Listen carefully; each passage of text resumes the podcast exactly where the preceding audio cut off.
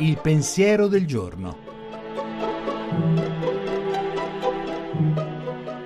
In studio Marinella Perroni, docente al Pontificio Ateneo Sant'Anselmo.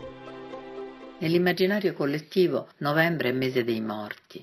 Compaiono lumini rossi nei supermercati, le zone intorno ai cimiteri si congestionano di traffico, venditori più o meno autorizzati si improvvisano fiorai.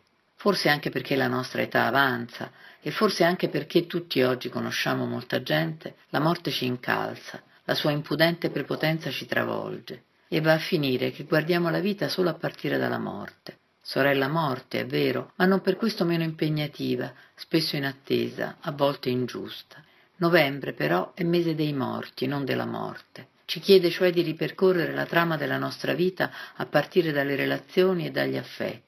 Coloro che non ci sono più ci sono stati e soprattutto ci sono stati per noi. Anche la nostalgia che nasce dalla loro assenza ci ricorda che ci sono stati, hanno fatto parte della nostra vita. I cimiteri dovrebbero insegnarci a celebrare la vita, non quella generica, ma la nostra vita, perché i nostri morti ci aiutano a fare memoria di quanto abbiamo avuto.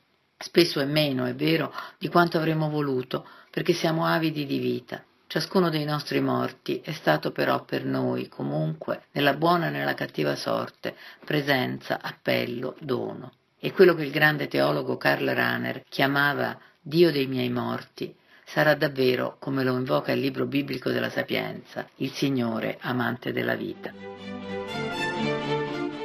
La trasmissione si può riascoltare e scaricare in podcast dal sito pensierodelgiorno.rai.it.